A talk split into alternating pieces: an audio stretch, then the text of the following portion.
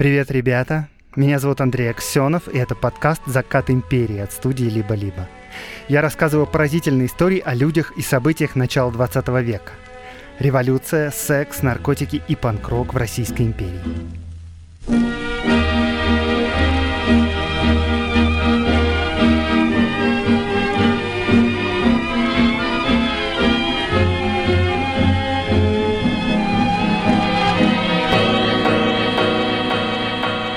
Почти наверняка, ну, судя по статистике, вы полминуты назад прикоснулись к экрану вашего телефона.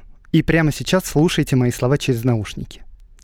Если бы вы показали ваш смартфон человеку из 90-х, то у него бы глаза на лоб полезли, да? Маленький, плоский, цветной, жидкокристаллический монитор с огромным разрешением, невероятное количество памяти, фотокамера, которая с помощью нейросетей создает фотографию на лету из нескольких десятков сделанных одновременно снимков, спутниковая навигация, а еще мгновенный доступ к невообразимому количеству знаний, которые накопило человечество. И все это нам стало доступно совсем недавно. За 25 лет мир изменился так сильно, что мы просто не представляем, как можно жить иначе. Кажется, что технический прогресс ускоряется и ускоряется с каждым годом, и сегодня изменения происходят быстрее, чем когда бы то ни было. Но сто лет назад у людей было похожее ощущение, потому что мир менялся на глазах. В городах появилось электричество, вы теперь могли позвонить друг другу по телефону. В 1899 году Маркони передал радиосигнал через Ла-Манш – с помощью телеграфа люди начали узнавать новости день в день и читать о них в газетах, и это просто невероятно.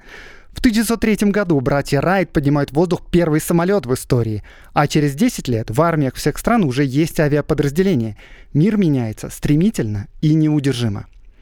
Веками люди перевозили грузы из себя с помощью лошадей, а теперь на улицах появляются автомобили. И вот о них-то мы сегодня и поговорим. И даже не просто об автомобилях, а о том, что нужно было в начале 20 века, чтобы запустить свой бизнес, свой технологический стартап, где взять инвестиции, ну и вообще с какими сложностями можно столкнуться в этой связи. А, как видите, да, в подкасте есть специальная рубрика про бизнес в дореволюционной России, которую я делаю с банком «Точка». И весь этот выпуск тоже посвящен предпринимательству. Но чтобы вам не казалось этого мало, мы в студии «Либо-либо» запустили новый, отдельный, еженедельный исторический подкаст, посвященный тому, как предприниматели меняли историю нашей страны. Там я рассказываю, как крошечный бурятский поселок стал мировым бизнес-центром. Крестьяне делают свой даркнет с иконами и чаем. Купцы-старобрядцы ставят производство фабрик просто на поток. Высоцкого хотят посадить за нелегальные концерты. И еще много других историй – про все это вы сможете послушать в новом подкасте студии «Либо-либо. Время и деньги», который выходит каждый четверг только на Яндекс Музыке. Ссылка, конечно, в описании, но мало того, мы, то есть я, Андрей Аксенов и Владимир Коршаков, сценарист первых эпизодов «Времени и денег», вот мы приглашаем вас на встречу. Но поскольку времена сейчас сложные, встреча произойдет на Ютубе. Итак, в ближайшую субботу, 13 ноября в 17 часов вечера на YouTube-канале «Либо-либо» и в группе ВКонтакте «Закаты империи» мы вам в подробностях будем рассказывать о том, как вести бизнес. Если вы живете в древнем Новгороде. Как начать свое дело, какие плюсы, минусы, подводные камни, всякие такие истории. Итак, слушайте новый подкаст «Время и деньги» и приходите на трансляцию – все подробности в описании этого выпуска. А теперь рубрика «Предприниматели делают историю», которую я делаю вместе с партнером подкаста, с банком «Точка».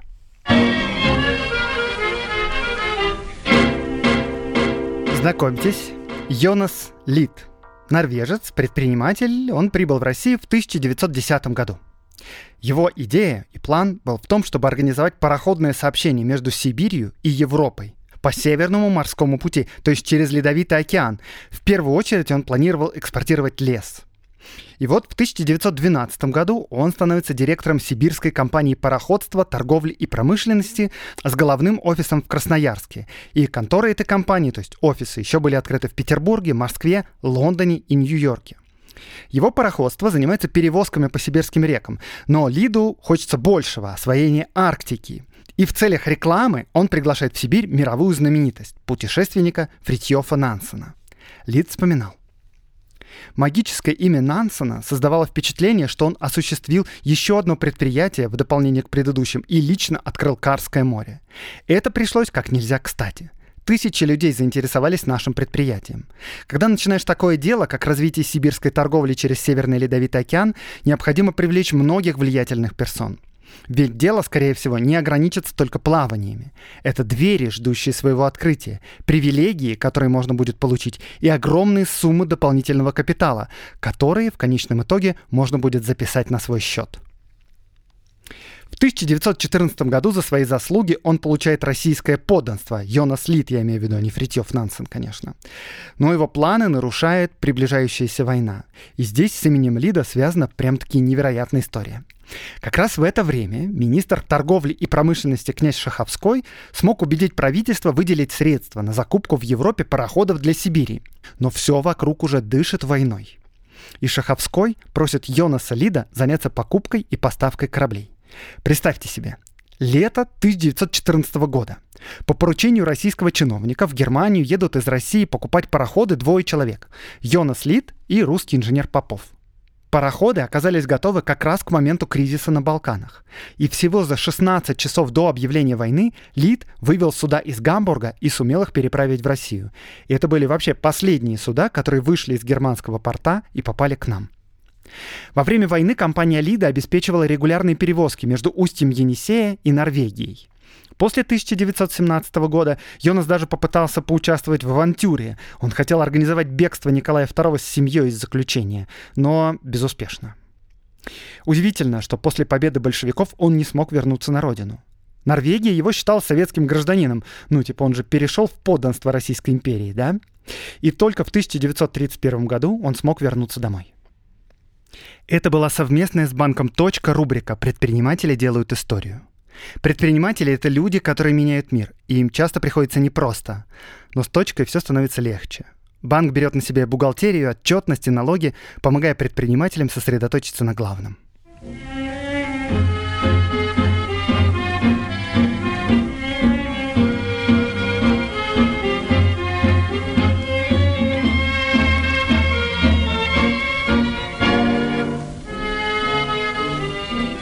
Итак, возвращаемся к автомобилям. Газета «Московские ведомости» 9 апреля 1913 года пишут. Пока производство автомобилей в России развито очень слабо. Их изготовляют у нас всего два завода. Русско-Балтийский в Риге с 1909 года и Пузырева в Петербурге с 1912 года.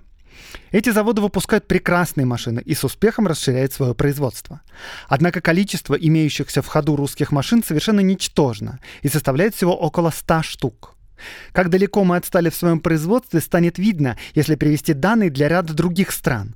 Так, в Соединенных Штатах в автомобильную промышленность вложен капитал до 1 миллиарда 200 миллионов рублей.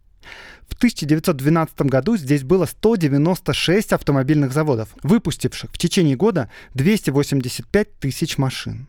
В Англии более 100 заводов, занимающихся постройкой автомобилей. В Германии около 50 таких заводов. Во Франции свыше 70. Да, а в России 2. В США в это время Ford уже запустил конвейер. Один автомобиль Ford модели T собирается за 2,5 часа.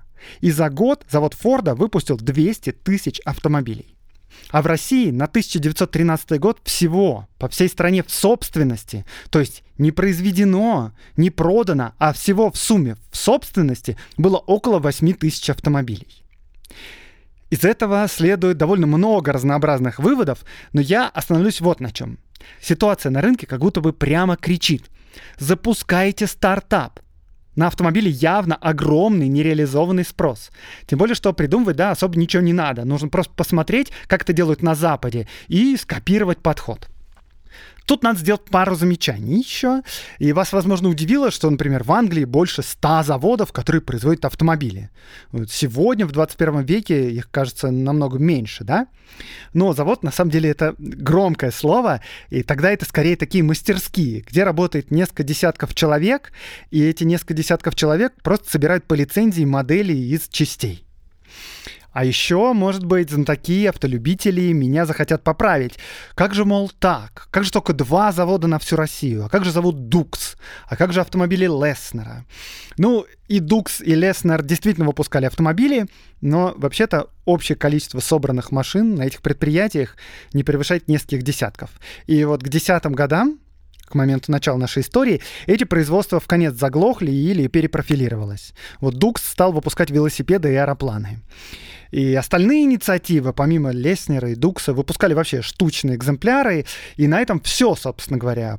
Голая пустыня и перекати поле катится по нему. Перейдем к нашему стартапу. Поскольку у нас два только производства в стране, да, русско-балтийский завод и завод Пузырева, то, очевидно, мы будем разговаривать не про русско-балтийский завод.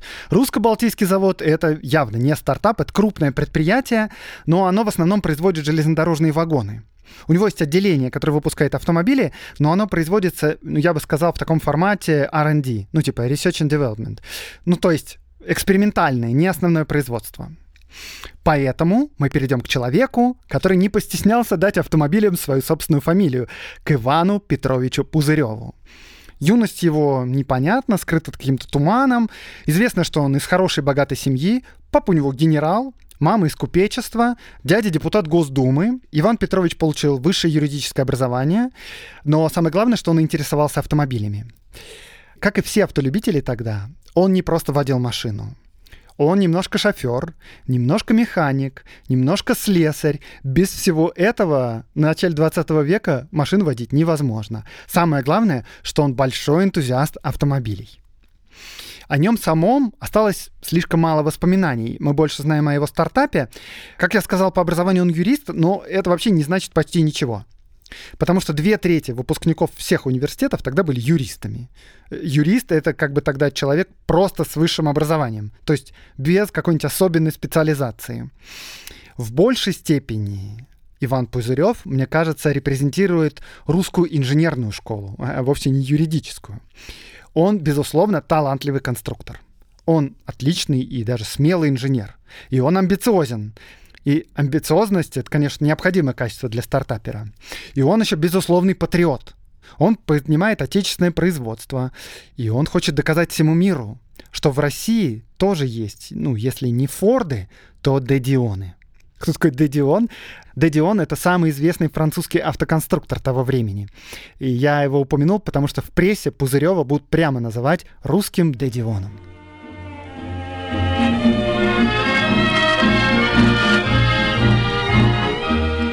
Итак, 1907 год. Ивану Пузыреву 39 лет. В этом году в Петербурге проходит первая международная выставка автомобилей, двигателей, велосипедов и спорта. И это событие очень громкое. В автосалоне принимали участие множество фирм со всего мира. Рено, Лорен Дитрих, Мерседес, Opel, Fiat, Ford, Cadillac. И это я назвал только те марки, которые известны сейчас, а их на самом деле было гораздо больше. Русские фирмы тоже участвуют, но в основном показывают околоавтомобильную продукцию. Например, фирма «Треугольник» — шины, фирма «Нобель» — свои масла. Показывали даже специальную одежду для автомобилистов. И вот по итогам выставки журнал «Автомобиль» с удовлетворением писал. Выставка автомобилей, прошедшая с таким неожиданным блестящим успехом, дала, конечно, большой толчок делу распространения автомобилей в России. Впервые у нас общая пресса и неавтомобильная публика заинтересовались машинами будущего. Столбцы газет в течение всего мая месяца пестрели статьями об автомобилях и статьями большей частью сочувственными, чего ранее не случалось. До выставки в газетах говорили об автомобилях только для того, чтобы обвинить шоферов в переезжании обывателей. Других тем не было. Кстати говоря, мне это очень сильно напоминает бесконечное обсуждение этим летом проблем с электросамокатами на улицах Москвы и Санкт-Петербурга, которые едут ужасно быстро. 20 км в час. Они ездят бесшумно, представляете, избивают людей. И чуть ли не каждое столкновение попадало в прессу. И мэрии обоих городов коллективно хмурили брови и ограничивали скорость этих явно опасных движущихся средств. И несмотря на все это, я испытывал прямо острое чувство дежавю. Потому что это почти идентично тому, как до революции пресса и мэрии реагировали на появление автомобилей на дорогах. Смотрите, когда автомобили появились, никаких особо правил дорожного движения не было. Люди просто ходили по дорогам в любую сторону, как им заблагорассудится. В крупных городах уже были тротуары и проезжая часть, но никаких зебр, например, не было. Если хочешь перейти дорогу или просто обойти препятствие по дороге, ради бога, в любом месте, пожалуйста, ходи где хочешь. Ну а в провинции тротуаров-то никаких не было. Экипажи, запряженные лошадьми, двигались не быстро. Кучера предупреждали обывателей просто криками. И тут, представляете, машины, бесшумные, на резиновом ходу, несутся просто с сумасшедшей скоростью, в 20 километров в час. Просто ужас! Они сбивают людей. И надо что-то делать прям вот срочно, обязательно. Что? Ну, например, ограничить скорость их движения. Или вообще запретить. Или, например, нанимать специального человека с красным флагом, который будет идти перед машиной и размахивать этим флагом. И это я не шучу, потому что такие правила тоже были. Только не в России, а в Англии. И не в начале века, а на несколько десятилетий раньше. Знаете, как тогда, 120 лет назад, в результате решили вот эту ужасную проблему с автомобилями? Вы просто не поверите удивительным, невероятным нововведением. Значит, смотрите, проезжую часть поделили, представляете, да? Людям сделали правила. Посередине сказали, теперь у нас ездят только машины, а людям там ходить нельзя. А по бокам людям ходить можно, а нельзя ездить машинам. Такое вот невероятное изобретение. Просто удивительно вообще, что в 2021 году Департамента транспорта в столицах не в курсе, как организовывать дорожное движение. И у меня есть подсказка для вас, чуваки. Чтобы самокаты и велосипеды не сбивали пешеходов, а автомобили, чтобы не сбивали самокаты, надо, прикиньте, делать отдельные полосы для велосипедов и самокатов.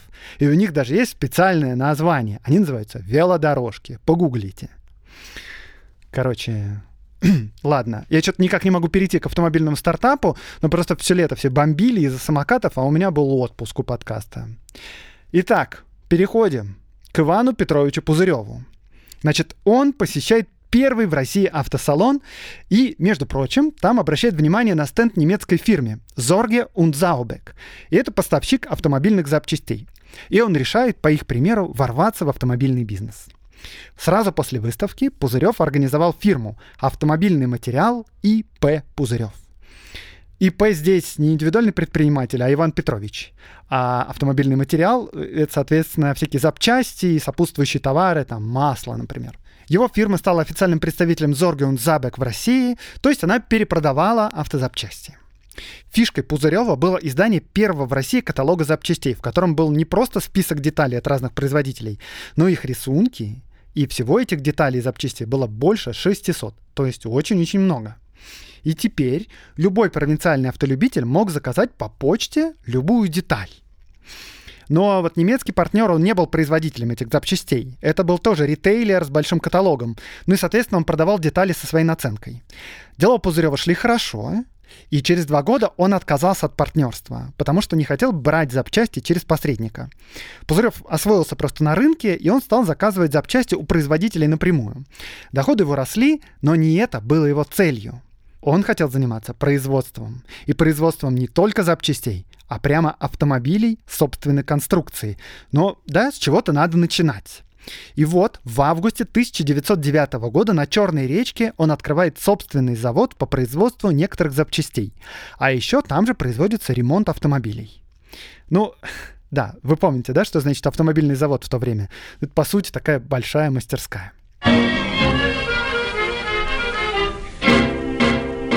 Кажется, что история — это что-то, что было когда-то давно. И вот оно попало на страницы учебников истории. Но на самом деле то, что происходит прямо сейчас, тоже когда-нибудь попадет в учебники. У этого подкаста есть партнер — Selectal. Selectal — это ведущий провайдер облаков и IT-инфраструктуры в России. Совсем не случайно IT-компания — партнер исторического подкаста, потому что нас объединяет интерес к истории. Selectel стремится заглядывать в будущее и создавать историю современных технологий прямо сегодня. Клиенты Selectel создают высоконагруженные приложения, обучают нейросети, размещают сайты и делают нашу жизнь проще. Selectel поддерживает подкаст уже третий сезон. В прошлых выпусках мы делали совместную рубрику «Ретро-футуризм» про мечты о будущем из прошлого. Например, о том, как в начале 20 века мечтали о движущихся тротуарах. И даже один раз их по-настоящему построили на Международной Парижской выставке. Послушать эти истории можно в самом начале выпусков 4 и 5 сезонов. А вот в телеграм-канале Selectel можно узнать о будущем, которое нас ждет уже сегодня – Ссылка на телеграм-канал в описании подкаста, и в нем вы сможете читать актуальные новости из индустрии технологий и узнать больше про сервисы партнера подкаста, про компанию Selectal.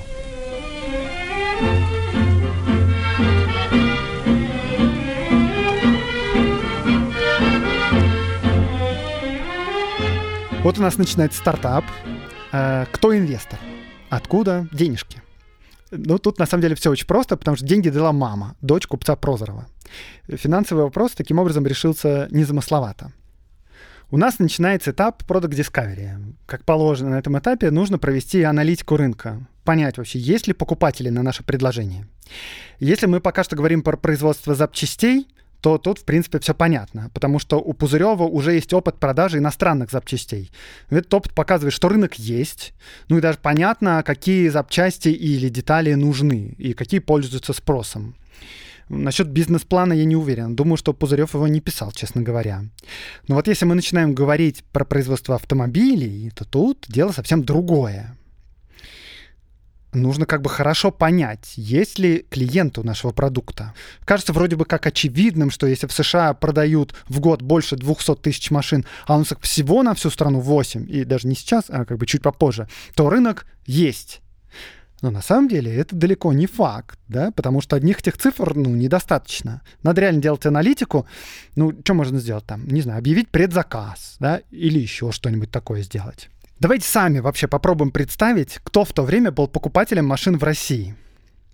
Я говорил, да, что в 1913 году в России всего в сумме на всю страну было около 8 тысяч автомобилей. И, причем, кстати, некоторая часть из них принадлежала не людям, а разным ведомствам, например, военному министерству. Возьмем современную Россию.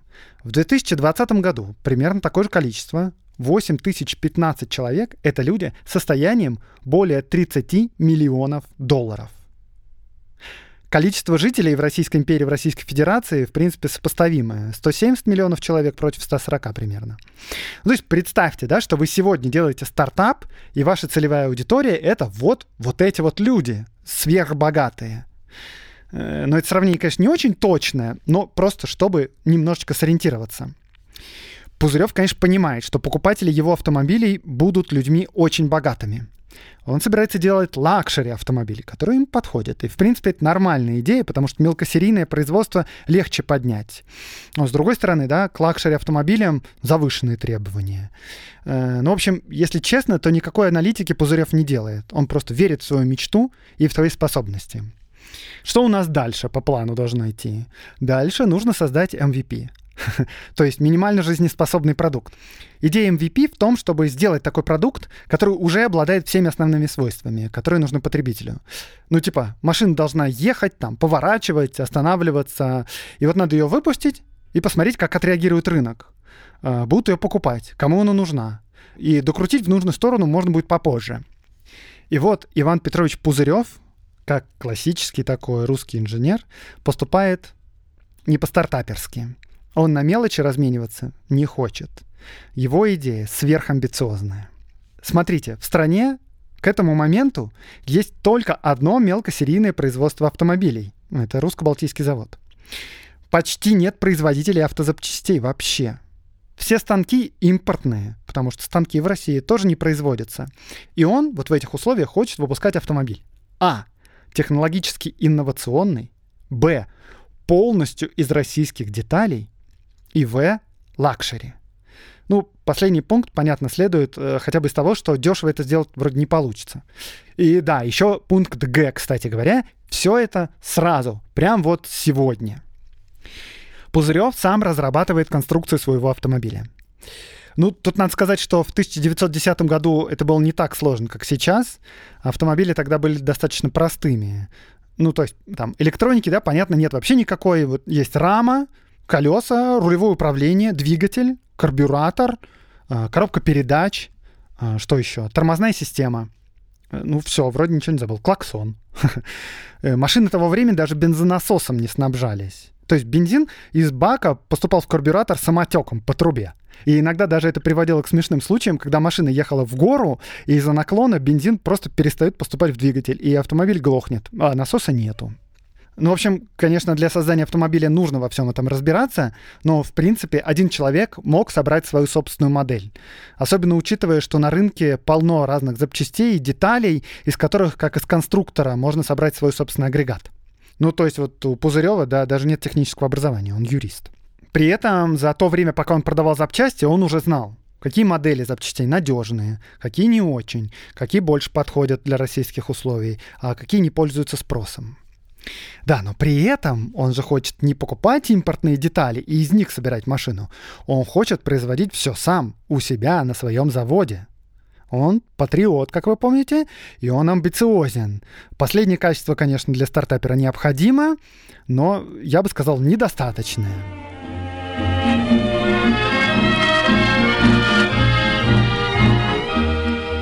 Для конструкции своего автомобиля Пузырев заимствует лучшие идеи и дорабатывает их, и даже применяет некоторое количество инноваций. Двигатель производили на месте по лицензии. Скорее всего, двигатель был конструкцией американской фирмы Case, но это не точно. Ну, отливали корпус и собирали все прямо на месте, в Петербурге. В конструкции автомобиля использовалось много алюминиевых сплавов. И это прямо круто, кстати, по тем временам. Двигатель, коробку передач делали из этих сплавов. Шины, заготовки для рамы делали на российских заводах. Э, карбюраторы магнета, магнет генератор тока, все-таки закупали за границей, потому что в России никто не умел их делать. Коробку передач Пузырев спроектировал сам. Причем эту коробку он защитил патентом, и там было, кстати, что защищать. Я не буду вас грузить техническими деталями, но вот, например, у Пузырева рычаг переключения передач располагался прямо внутри кузова, под рукой. Ну, то есть как у современных автомобилей. Э, это круто тоже, потому что обычно ручка переключения передач была снаружи, за дверью. И рычаг тормоза тоже был, кстати, внутри. И это тоже было, кстати, круто. А, но до дисковых тормозов, работающих от педали, тогда вообще не дошел еще никто. Дорожный просвет. Еще Пузырев заложил огромный, конечно, 320 миллиметров. Специально выбрал усиленные рессоры. Короче, это реально крутая конструкция, отличный проект и прекрасно подходит для России.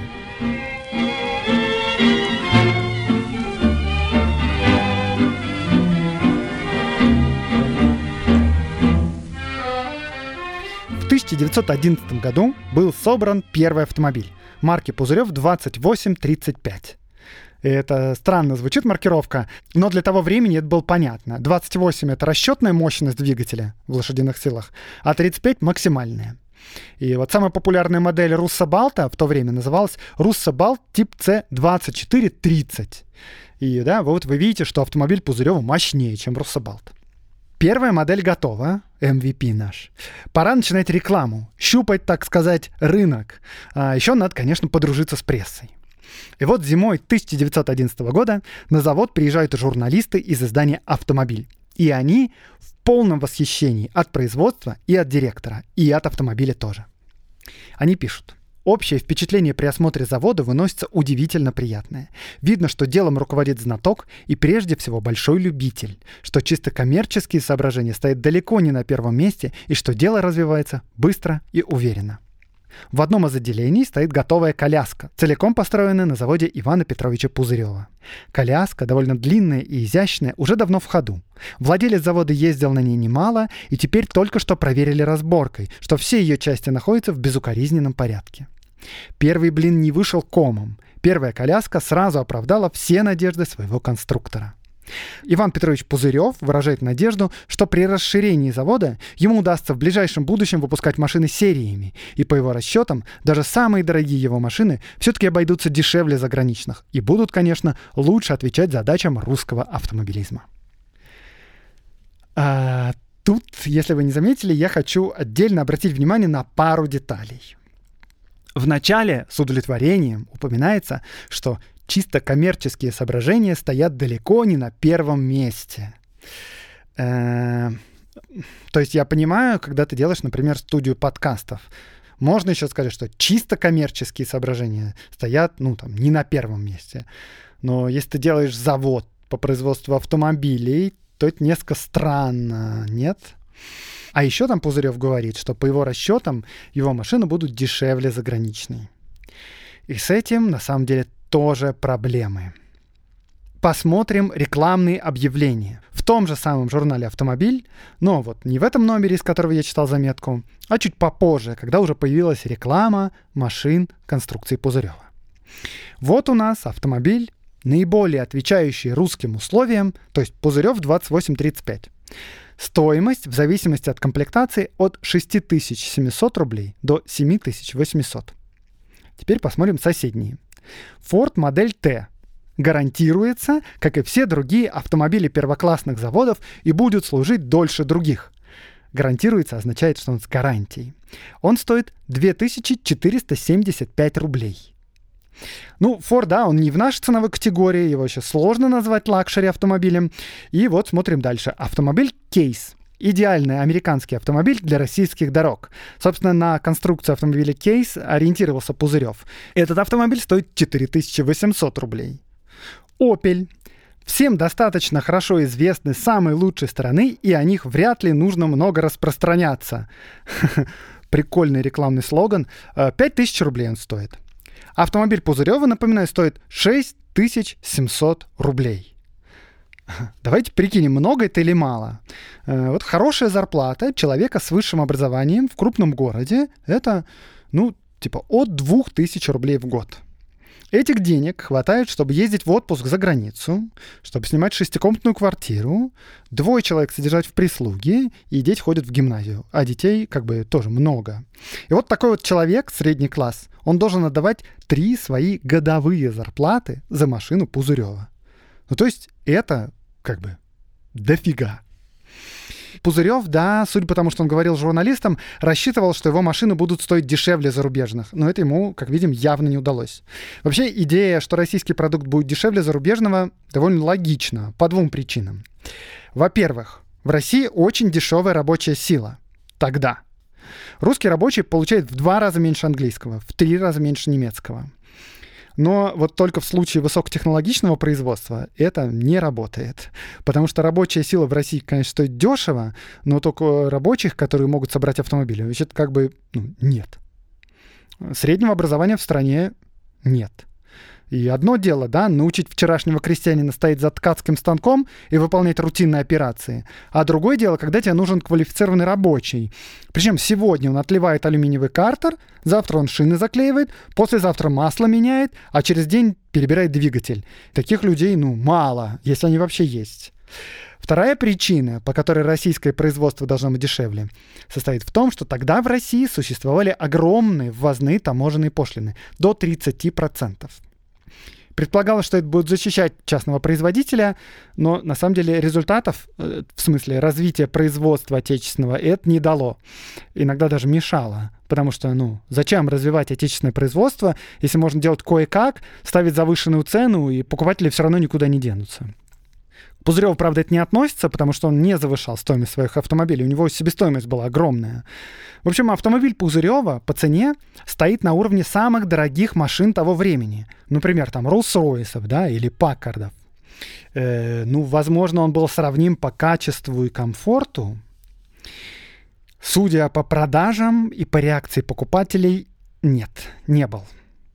Точно неизвестно, сколько было продано автомобилей первой модели, но не больше нескольких штук. В общем, как мы видим, MVP, наш минимально жизнеспособный продукт, однозначно показывает, что надо что-то менять. Что делает Пузырев? Он создает следующую модель увеличенной мощности Пузырев 2840. Пара детских болечек была исправлена, но принципиально это тот же самый автомобиль, только чуть-чуть помощнее. И предполагается, что именно он пойдет в серию. Пузырев ищет клиентов, дает рекламу, а их ну, нету. И надо что-то делать. Клиентов отпугивает высокая цена и ну, некоторая неопределенность. А без клиентов никакой определенности не добиться. И тогда Пузырев решает предложить свой продукт самому крупному клиенту в России.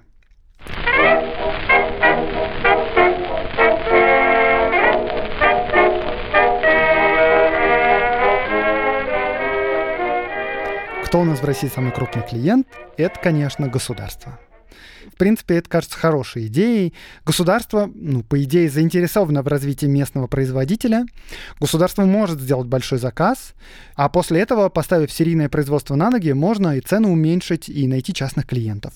Ну, это тоже вызывает доверие у покупателей. Вот государство, да, купило у нас серию автомобилей. Ну, значит, они нормальные. Самым крупным заказчиком автомобилей в России было военное министерство. А у Пузырева как раз папа генерал, а дядя депутат Государственной Думы. И в итоге на докладной записке о закупке автомобилей начальник генерального штаба Яков Григорьевич Жилинский пишет, надо поощрить и генерала Пузырева и купить ту машину, которую я видел генерал Пузырев, который тут имеется в виду, это, конечно, папа Ивана Петровича. И тут, возможно, вы так криво усмехнулись, но надо сказать, что коррупции как системного явления в военном министерстве не было. Известен, например, случай, когда агент одной немецкой фирмы предложил генералу Гольцу откат в тысячу рублей с каждого поставленного автомобиля, но был выгнан вон Э, то есть тут, да, папа по знакомству продвинул свой заказ, конечно. Но только, ну, если военное министерство хочет покупать автомобили у отечественного производителя, а оно хочет, то выбора как бы особо нет. Вот есть Руссобалт и есть Пузырев. Пузырев составляет смету для военного министерства и пишет в ней, что один автомобиль будет стоить 8500 рублей. При заказе от 10 штук цена уменьшается до 7150. Это дороже, чем в объявлении из журнала, который я приводил выше, но здесь предлагается более мощная модель, и это первый заказ на самом деле. То есть если дело поставить на поток, то цены снизятся в будущем. Но Пузырев еще пишет, что он прямо сейчас готов сделать скидку министерству, как первому заказчику, и ставит сразу минимальную цену 7150 рублей. И в конце своей записки он добавляет – в случае неисполнения заказа в срок завод лишается права поставки. Э, довольно самонадеянно, я бы сказал, Иван Петрович. Ну, ничего, да. Э, смотрим, что было дальше. 16 декабря 1911 года отдел военных сообщений выдал Пузыреву заказ на первый автомобиль, а 20 февраля следующего года и на второй автомобиль. Месяцы идут, а автомобилей нет. В мае 1912 года из ведомства на завод приходит письмо – в случае, если с вашей стороны не последует подтверждение указанных нарядов в течение семидневного срока со дня сдачи вам настоящего извещения, то отдел будет считать это за отказ ваш от поставки и оставлять за собой право использовать на другие надобности тот кредит, который предназначался в уплату за заказанные вам два автомобиля. А что происходит? Тут у нас в деле появляются реалии дореволюционного индустриального бизнеса. Я вам сейчас прочитаю краткую заметку из газеты «Копейки» номер от 5 июня 1912 года. Бастуют рабочие автомобильного завода Пузырева. Предъявлены экономические требования. А, подробностей там нету. Пузырев пишет в министерство, что сроки сорвались из-за стачки и договаривается о новых сроках поставки на 10 июля и 5 августа. Но ни 10 июля, ни 10 августа первый автомобиль так и не поступил. 14 августа начальник отдела военных сообщений генерал Добрышин поручил командиру учебной автомобильной роты подполковнику Секретеву лично осмотреть завод. В результате этой проверки Добрышин передает начальнику генштаба следующую записку. По справкам известно, что фирма Пузырев, находившаяся на пути к краху, в самое последнее время как будто бы нашла во Франции капиталы для развития дела и должна вскоре оправиться. Начальник генштаба Жилинский пишет на это резолюцию. Оставить в силе заказ, а на будущее время относиться к этому заводу осторожно. 3 сентября была достигнута новая договоренность. Сроки были перенесены на 20 октября и 20 ноября, соответственно, но и эти сроки были нарушены. И в итоге первый автомобиль поступил 2 ноября, а второй автомобиль 15 декабря, то есть почти через год после заказа. И больше военное ведомство у Пузырева ничего не заказывало.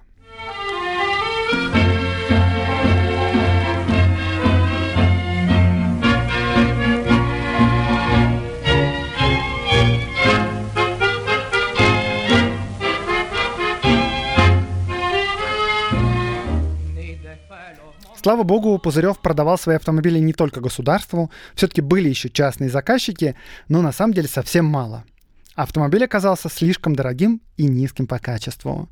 Своих машин Пузырев выпускал совсем чуть-чуть, по нескольку штук в год.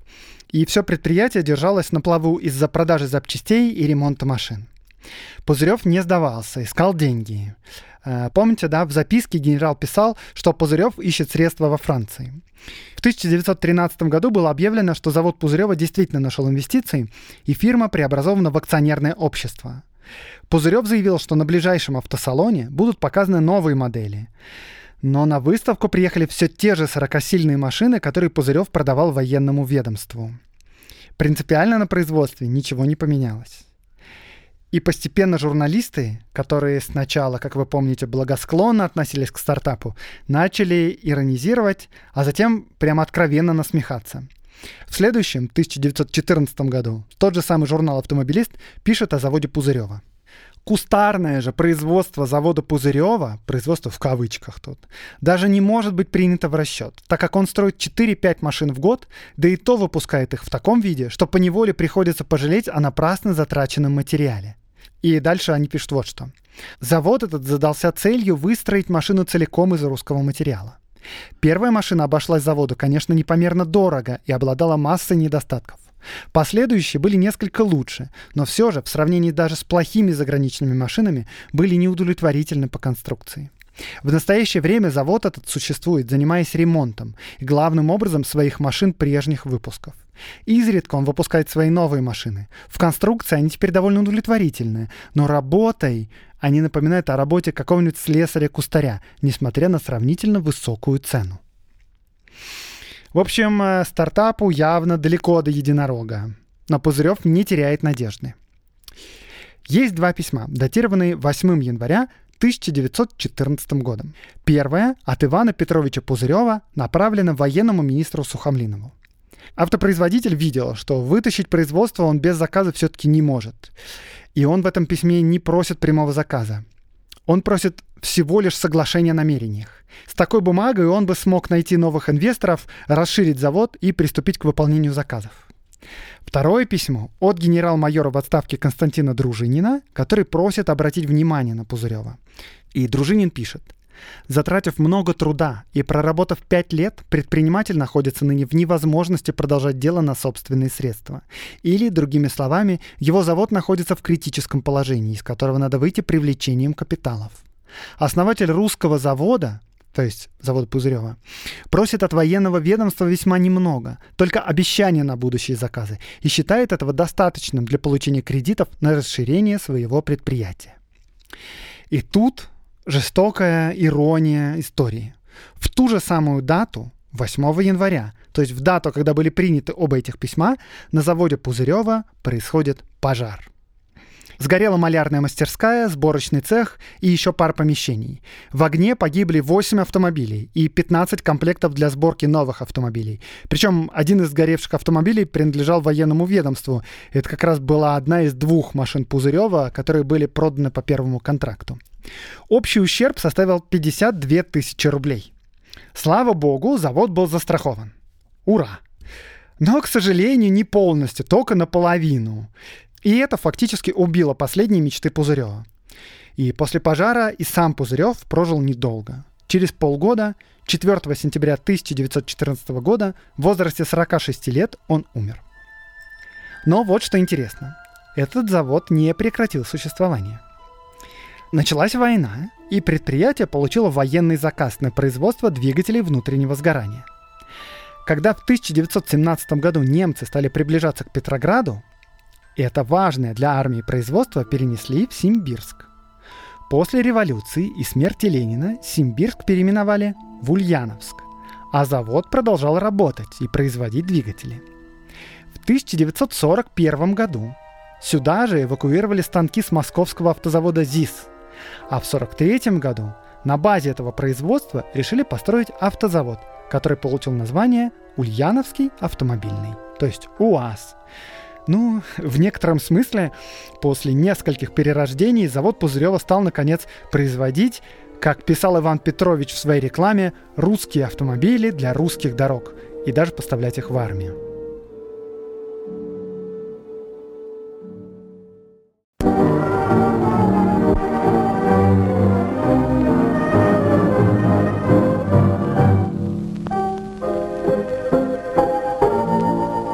С вами был Андрей Аксенов, подкаст «Закат империи» студия «Либо-либо».